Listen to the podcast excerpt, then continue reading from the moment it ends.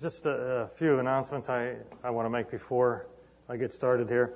First of all, Carol Stump, uh, we were praying for her mother-in-law and her sister-in-law, and they had just both passed this, passed away this past weekend. And so you could be in prayer uh, for the Stump family. That would be David Stump's sister and mother, and uh, that's a, a very very difficult situation. Um, I appreciated uh, Jim asking for prayer for Steve Sobek and his family. Um, they uh, all down for the count right now and not feeling well. But if anyone is interested in cutting Steve's grass, he uh, down at his house down in the North Hills, um, just talk to me afterwards and we can, we can uh, line that up. If if no one can do it, I can do it after. I can't do it Monday, but I can do it on Tuesday. So I'm just putting that out there. If somebody else has the opportunity to do that before the rains come, uh, that'd be great. And just kind of helping that family out um, and uh, keep them in prayer. Uh, the other thing, when I was mentioning about the PDF, I don't know why I didn't think of this earlier. I'll send the PDF to all the membership, and and if you have any trouble open it, opening the PDF, then you'll be on a commercial for Geico. Um, but if you're not a member and you want it, then let me know, and uh, I'll make sure that you get a copy of that also, uh, e- email it out to you. All right. There is no Sunday school next week. We're actually in the process of planning. We'll make the announcement next Sunday what the next upcoming Sunday school is going to be, and uh, we will let you know about that. So, no adult Sunday school next uh, next week, and so you need to bring your own bagel or your own donut if if you have been depending on that. So, and that's that's all I have uh, in the way of announcements. Lord, we thank you again for this opportunity. We pray that you would speak to us through your word. Uh, sometimes your word challenges us, Lord, and uh, today is probably uh, one of those days. And so I just uh, commit this to you, uh, this sermon to you. I pray that you would speak to our hearts, and Holy Spirit, that you would change us from the inside out. And I pray this in Jesus' name. Amen. Well, I'm going to be back in the book of Romans in a couple weeks, um, wrapping up with five final sermons uh, from September 11th and 12th that weekend through October 9th and 10th that weekend. Uh, that will make a total of 40 sermons that I have preached in the book of Romans. And uh, some of you will be like, yes, we're finally getting out of Romans. But I know, I hope you have been blessed, uh, several of you, as I have been, working our way through that. And uh, I, I go through the book of Romans probably every six to seven years here. I have. This is, that would be the fourth time we've gone through it in my 27, 28 years. The um, next week I won't be here. I'll be at Butler Community Alliance attending my granddaughter uh, baby dedication along with the Koziers, um, the, the grandchildren that we uh, share. Uh, and uh, I don't always have that opportunity, um, and I don't want to get blacklisted this year. Uh, so I, I, thank you for affording me that opportunity this year. Um, but today's sermon I've entitled, um, I don't see it up here. I think, it, oh, there we go. Thank you very much. Uh, entitled "Let the World See Christ in You," and uh, I, I, entitled that because I, it seems like the church has gone underground, doesn't it, lately? uh, we've been more or less hidden in the public square. And I understand that, I mean, this past year, the pandemic, you know, uh, many churches have sat empty and, and some of our churches are slowly getting rebonded. It was nice to see a, a larger group out here than we have in the last several weeks because, quite honestly, I think some people have kind of taken advantage of that opportunity. Oh, it's a pandemic out there. We don't want to go out there. Um, but it's time to come back, and uh, and so I would encourage many, possibly who are even listening to this sermon online, you can come back, and um, and I know it's a risk and some people realize the risk that you take. But I don't know that we realize the risk that other people take around the world, um, putting their lives on the line. I mean, talk about people in North Korea, talk about uh, those who might be left behind in Afghanistan, uh, talk about people in China where the church is underground. People risk their lives uh, to not forsake fellowship that we're taught and commanded to in Hebrews chapter 10, verse 25. And so, also, I, I sense that the, the church has been silent on various key topics, and the silence has been deafening. Personally, I'm disappointed with the outcomes of, of several events here in the United States, but more disappointed with the silence of the church. And so, I believe we are paying a great price for the waywardness of our nation, and we're not saying anything about that. We don't want to make any connections and uh, we need to be making some connections. Uh, how challenging is it for us to hear the various crises around the world, the loss of life in Afghanistan, with our enemy giving us instructions, uh, the Mexico border crisis that we created, and the confusion over health measures to take or not to take during this COVID era. All while that's going on, uh, the moral deterioration of a nation who can't tell boys from girls and the social media that serves as Kool-Aid to an already drunk society. And so can we, can we continue to go against God's design and be blessed by that same creator? A bigger question is, are we, as believers, are we living out lives any differently than unbelievers? Can we declare along with the apostle Paul in Galatians 2:20, I have been crucified with Christ, and I no longer live, but Christ lives in me.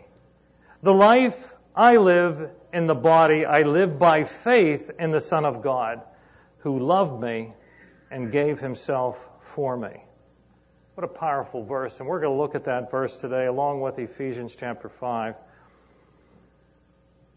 We're living in a culture that screams for us to be self-centered, um, oriented perhaps only on our own pleasures. And these words and this verse seemed to be like a foreign language to people.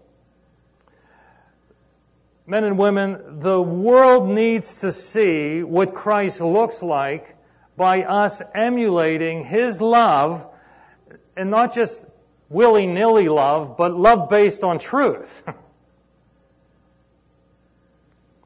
and so when you look at a verse like Galatians 2.20, and certainly when the world looks at it, it's like, what is that all about?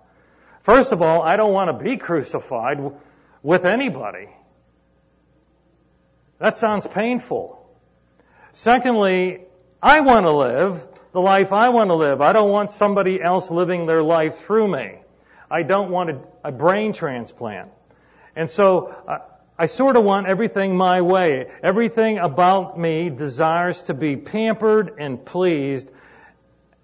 And I'm not alone in this thinking.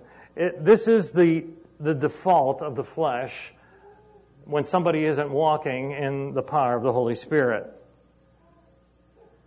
Not only do we want what we want, what we want when we want it, we even endorse bizarre behaviors around us. Why? Why do we do that?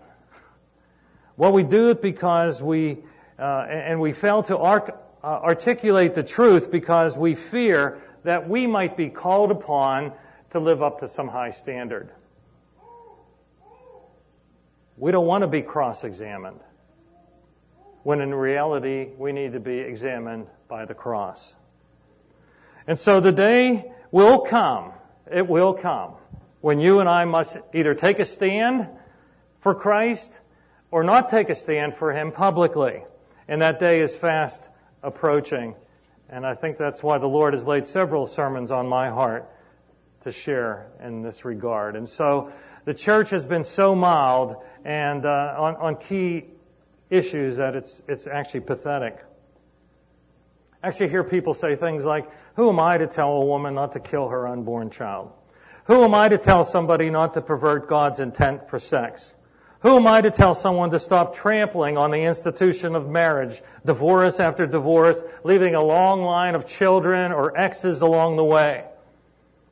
You know, we get a little rattled by George Barna because he tends to tell the truth with his polls that he puts out and he he doesn't exclude Christians, he includes Christians. And after polling Christians and non-Christians alike on various moral issues, he's concluded this and he put it out to in a mailing.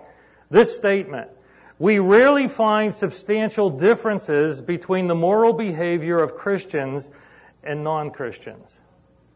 And when I looked at the little asterisk, the little notation on that, he's talking about evangelical Christians. Before you before you run to me and say everyone calls himself a Christian. His project manager had, had to say this. We would love to be able to report that Christians are living very distinct lives and impacting the community, but in the area of divorce rates, and this is sad, they continue to be the same. Kind of waffling between 49 and 50 percent.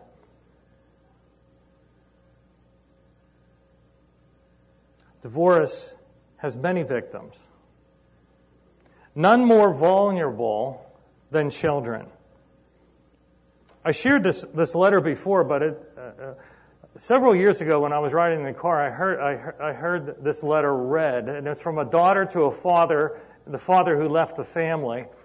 And uh, I sent away for the newsletter so that I would get the letter. And what the girl does is she writes her dad a letter and she uses a word picture. And she says this, Dad, you were walking you walking out on us was like this. We were in a car, mom was driving, and I was in the passenger seat, and Nathan was in the back seat. A car came right into our path and ran us off the road. As the car passed, I saw it was you driving and another woman next to you. We went into a ditch and we all got hurt and we're in the hospital now. Mom has a concussion and is bleeding I broke my arms and legs, and Nathan is hurt and can't stop crying. All we want to know is this Are you okay? Did you get hurt at all? We love you and miss you and thought you would want to know how we are doing. Love, Rachel. The pain in that letter. And, and, and so that kind of situation, that's rare, right? It's not rare. It's half the, half the families in our community in Cranberry. And so we can form committees and we can discuss and hash out what are the needs? What are the felt needs in our community? Or we can read the statistics. Man, anything we do with marriages or parenting or children, wow.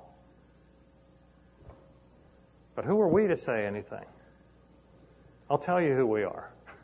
We're the body of Christ. If we speak up, we might be crucified. Dear church, it's too late. We are crucified. We're crucified with Christ. We have to realize that this world is desperately looking to see what Christ looks like. What is this Christianity thing all about? It is sad that so many people have not been able to see Christ in us. Perhaps we're trying to keep our old lives, our old lives alive and just kind of add Jesus to our old lives. that doesn't really work too well.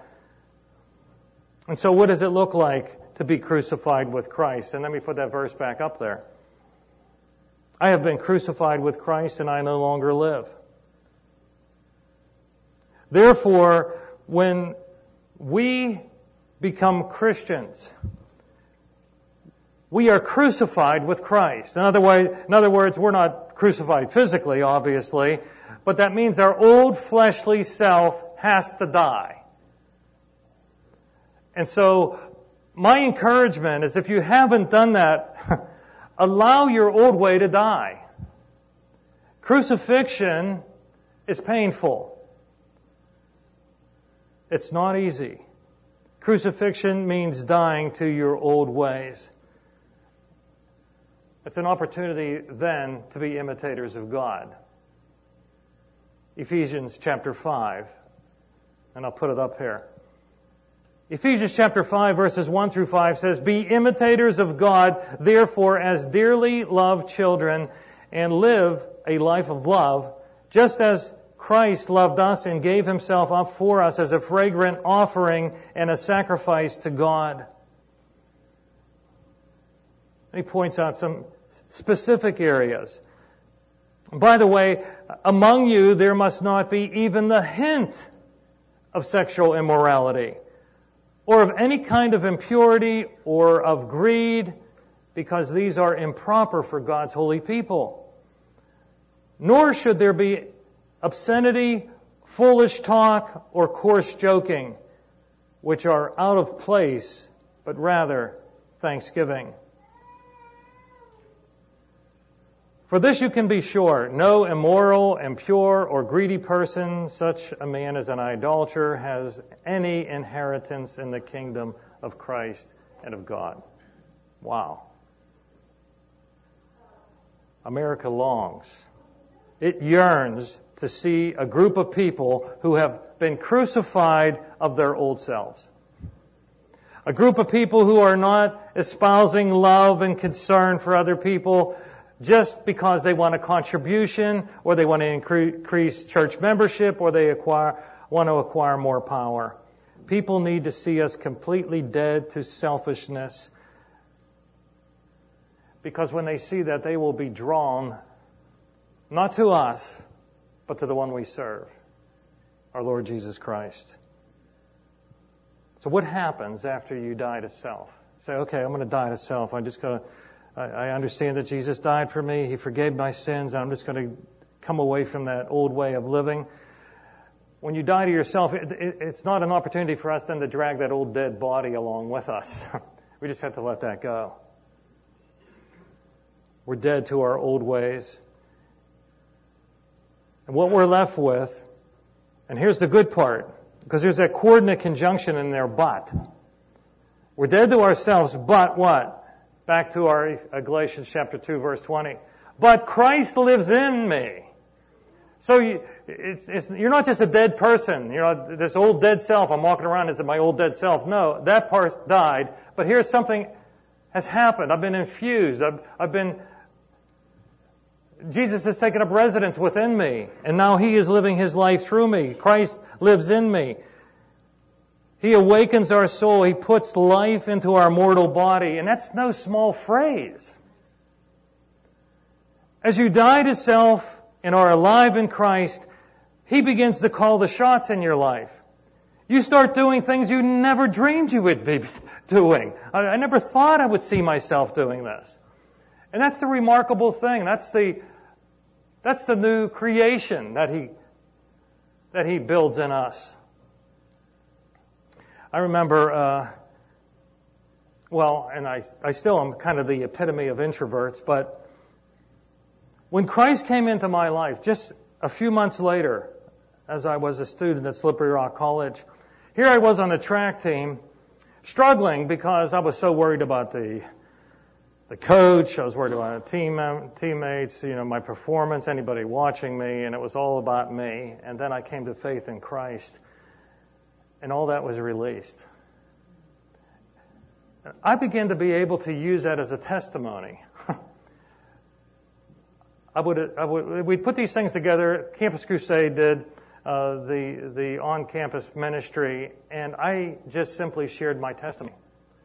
And here I was, again, this person who doesn't want to speak in front of anybody. Now I'm before sports teams, sharing with them how they can have total release, how they can, how they can do their best by letting God take over in their lives and uh, and have their focus just to be Him. And I remember sharing the example. I said, when I'm in a race, I'm not looking at the other runners. I'm not looking at the stands. I'm not looking at the guys firing the gun or anything. I'm just I'm running And it's almost like I'm in a tunnel I'm just running for, for Christ.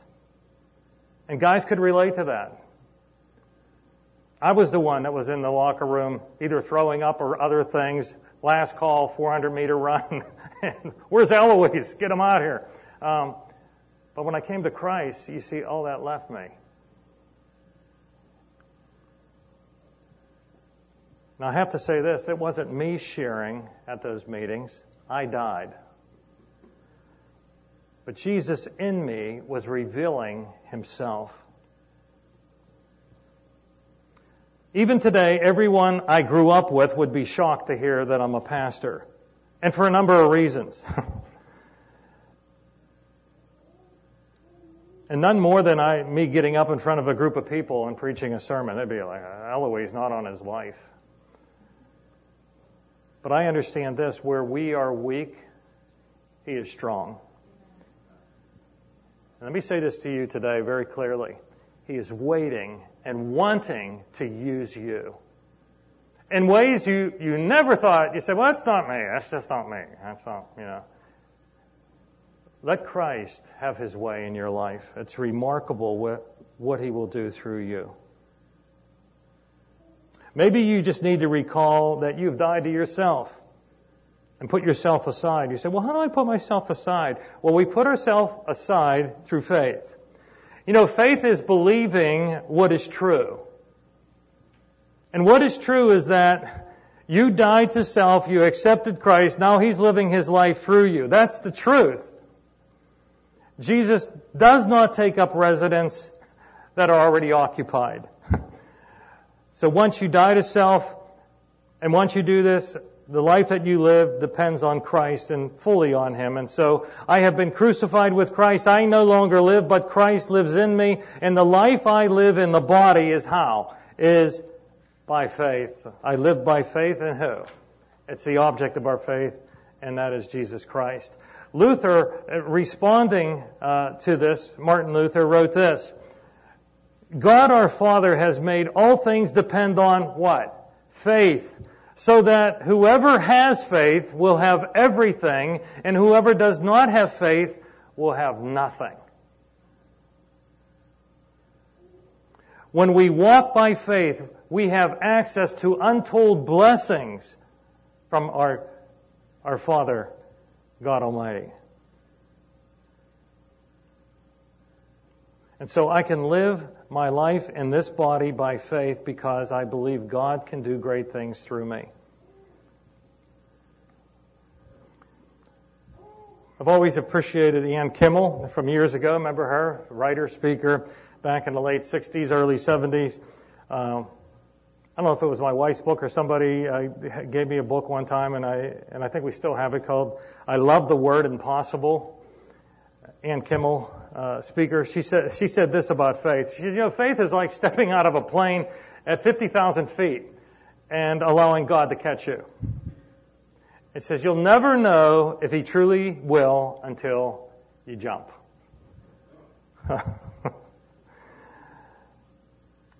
a book I read by Donner At, uh, Atwood, uh, Reverend Donner Atwood, he wrote this. Um, he said, you know, one night a house caught fire and a young boy was forced to flee to the roof. The father stood on the ground below with his outstretched arms calling to his son, jump, I'll catch you. He knew the boy had to jump to save his life.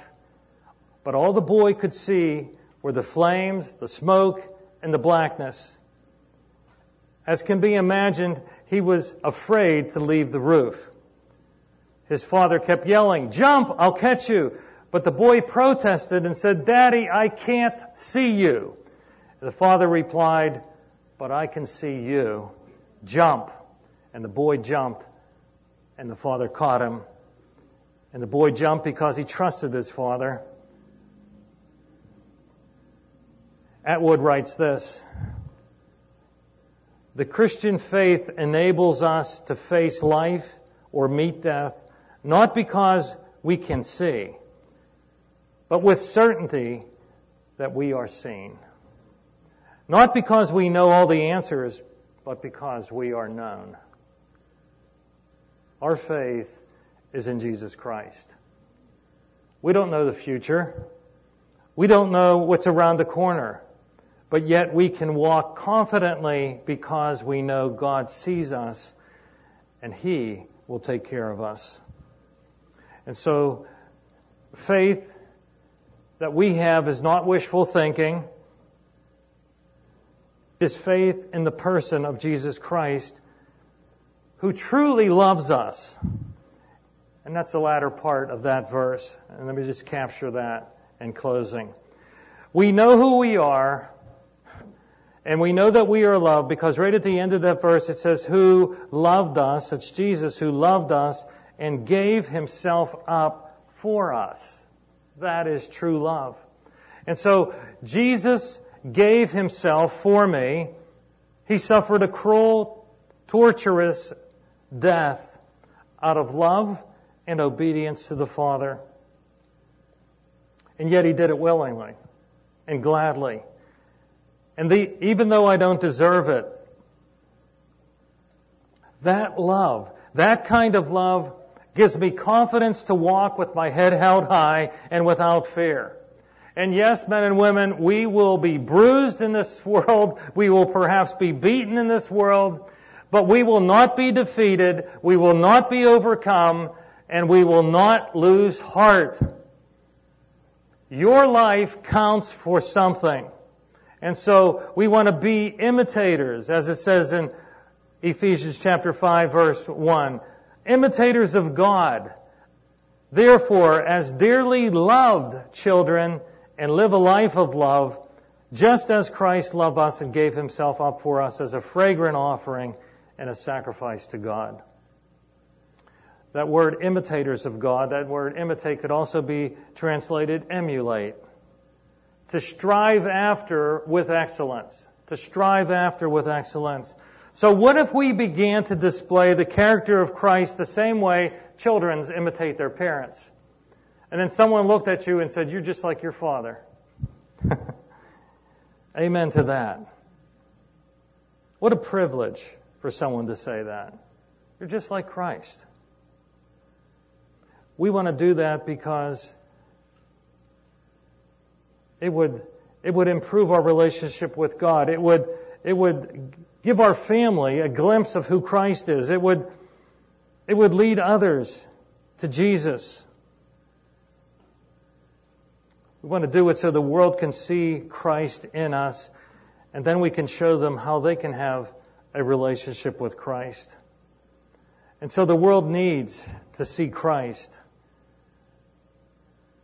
as they look at us and as we emulate His love based in truth. Let's pray.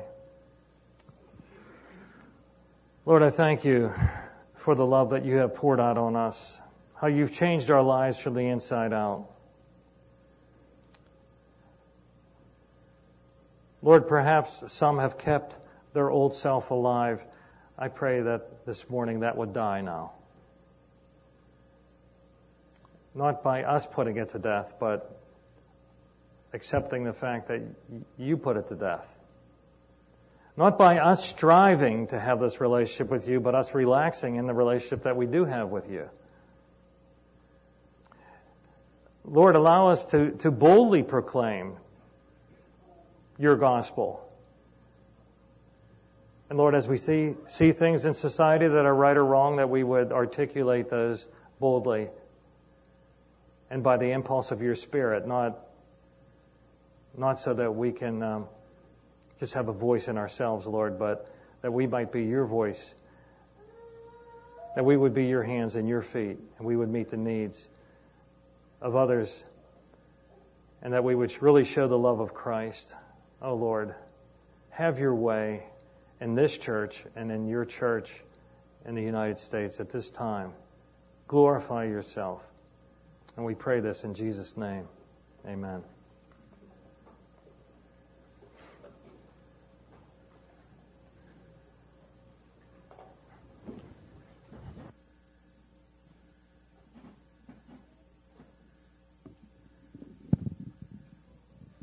Would you please stand as we close our time together?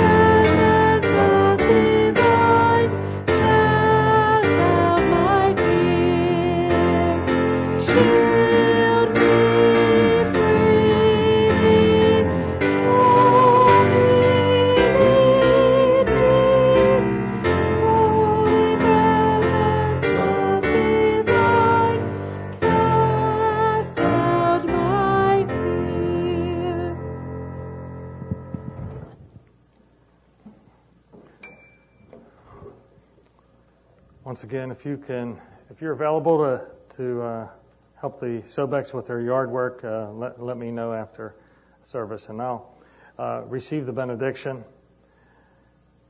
And I and just before I give you the benediction, I just want to say this: if it sounded like it it is up to us to do it all, I I'm hoping that that's not the impression you got. It is it is Christ in us that is able to show the world love.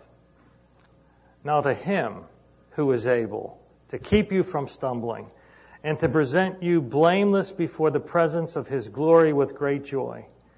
To the only God our Savior, Jesus Christ our Lord, be glory and majesty, dominion and authority before all time, now and forever. Amen.